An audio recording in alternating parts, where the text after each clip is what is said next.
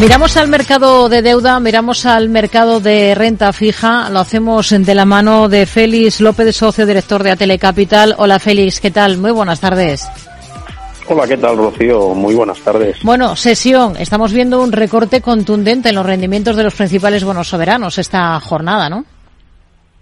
Bueno, la verdad es que eh, es así, pero fundamentalmente donde vemos eh, recortes quizás más más importantes es en, en la parte de la curva americana, ¿no? A raíz un poco, bueno, de todo lo comentado en el día de ayer, ¿no? Que incluso podríamos hablar de cierta de, de, cierta sorpresa no la verdad es que en, en, en una jornada pues eh, a fecha de hoy donde ya podemos ver que en lo que llevamos de este año justamente un mes eh, los rendimientos a largo plazo en, en general de aparte de deuda soberana en Europa los vemos un poquito por encima de los niveles de, de, final de año, mientras que en cambio en Estados Unidos, con el recorte que estamos viendo en el día de hoy, pues ya, ya están cerrando por debajo de los, de los niveles del día 31 de, de diciembre, ¿no? Lo que sí que vemos es eh, más movimiento quizás en la parte larga de la curva, como hemos comentado, mm. mientras que en los tramos, en los tramos cortos en Europa, pues vemos mucha indefinición en el día de hoy, ligeras subidas, podríamos decir, ¿no? Mientras que en la parte americana en la curva americana sí que vemos también caídas, pero quizás mucho más mucho más contenidas, ¿no? Hmm.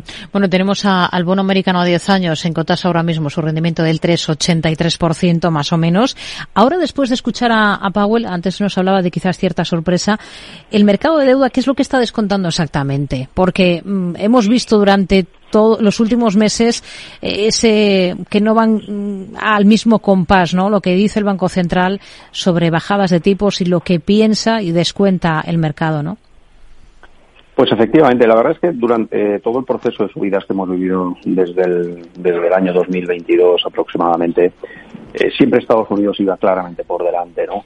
Eh, y de hecho el Banco Central Europeo iba por detrás, ¿no?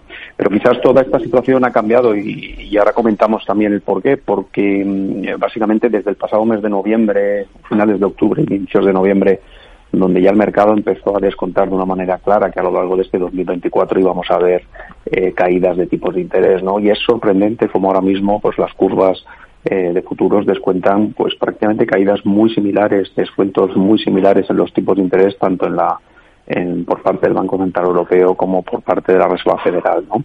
Y es quizás una de las cuestiones que a nosotros más, más nos sorprende, ¿no? Estamos hablando de recortes en torno a 150 puntos básicos para los próximos 12 meses, ¿no? Algo que quizás dado a la situación eh, macro que tenemos actualmente con los datos macroeconómicos que tenemos en, encima de la mesa y las proyecciones eh, y sobre todo teniendo en cuenta también los, los comentarios que hemos vamos que hemos escuchado no solamente ayer por parte de Powell pero quizás también en la semana pasada por parte de los distintos miembros de, del BCE y en la reunión que tuvieron eh, es una apuesta extraordinariamente agresiva no es decir creemos ¿no? que el mercado nos dé esa, eh, digamos, caída de, de, entre 125 y 150 puntos básicos, ¿no? Cuando es algo que, desde un punto de vista histórico, eh, nunca ha habido una caída, una rebaja tan potente de los tipos de interés eh, si no ha habido una recesión. Nos tenemos que ir quizás a mediados de los años 80, ¿no? Para encontrar movimientos quizás, eh, bueno, pues de esa magnitud, ¿no? Con lo cual, mmm, quizás es eh, esta situación, yo creo que en algún momento del, de, de, los próximos meses, yo creo que uno de los dos eh, jugadores, por decirlo de alguna manera, tendrá que adaptar su posicionamiento. Uno, o realmente cambia drásticamente el lenguaje los, los bancos centrales, fundamentalmente creemos inicialmente la Reserva Federal baja eh, los tipos, eh, perdón, o baja de una manera mucho más más agresiva a los tipos porque se produce una recesión o el mercado regula y, y realmente esas expectativas de, de caídas de, de, casi 150 puntos, eh, puntos básicos pues las suaviza, ¿no? Porque si no, no concuerdan ahora mismo esas dos, esas dos posiciones, ¿no? Hmm. Está siendo la semana de, de, los bancos en nuestro país. Eh, están presentando resultados las grandes entidades, resultados de récord. ¿Los cocos de la banca son la principal apuesta que tienen ustedes este año en la parte de deuda corporativa? Eh, dentro de la parte de, de deuda corporativa, eh, quizás en la parte de más riesgo, eh, no nos cabe la menor duda que, que los cocos siguen siendo probablemente la apuesta número uno, ¿no? Es una apuesta que empezamos probablemente a lo largo de, del segundo trimestre del año pasado, una vez eh, bueno, pues fuimos testigos de, tanto las, la crisis en, el sistema regional bancario de Estados Unidos como los eventos de, de Credit Suisse en Europa.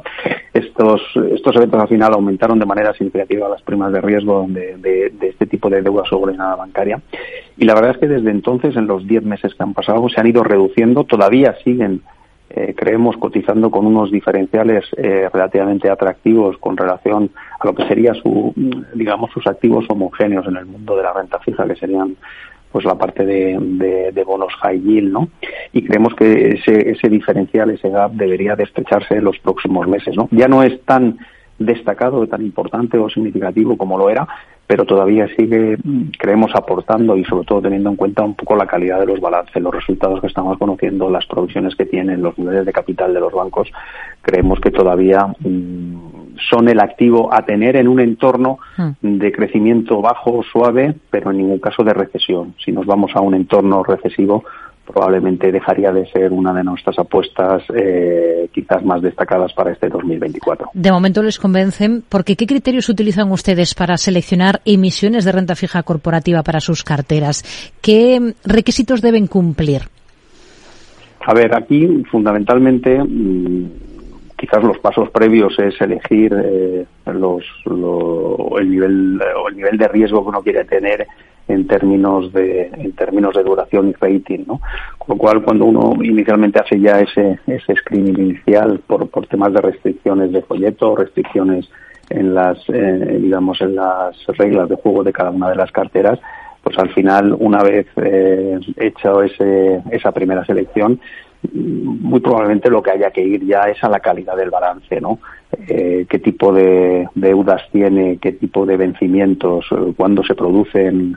Eh, es decir, es un proceso hasta cierto punto relativamente similar al proceso de selección de, de lo que serían las compañías en, en renta variable, pero que quizás con un punto de vista mucho más conservador, ¿no? Dando, teniendo muy en cuenta que el objetivo del bonista, que el objetivo del, inversor que compra bonos es que le devuelvan su dinero, mientras que el objetivo del accionista al final es que tenga proyección de crecimiento a muy largo plazo, ¿no? Con lo cual quizás eh, yo lo que diría es la calidad de la generación de los flujos de caja, que esos flujos de caja puedan atender eh, no solamente al pago de los cupones, sino también al pago del principal cuando, cuando, cuando este se produzca. ¿no? Hmm. Nos quedamos con ello. Félix López, socio director de Atele Capital. Gracias. Muy buenas tardes. Muy buenas tardes, Rocío, y hasta la próxima.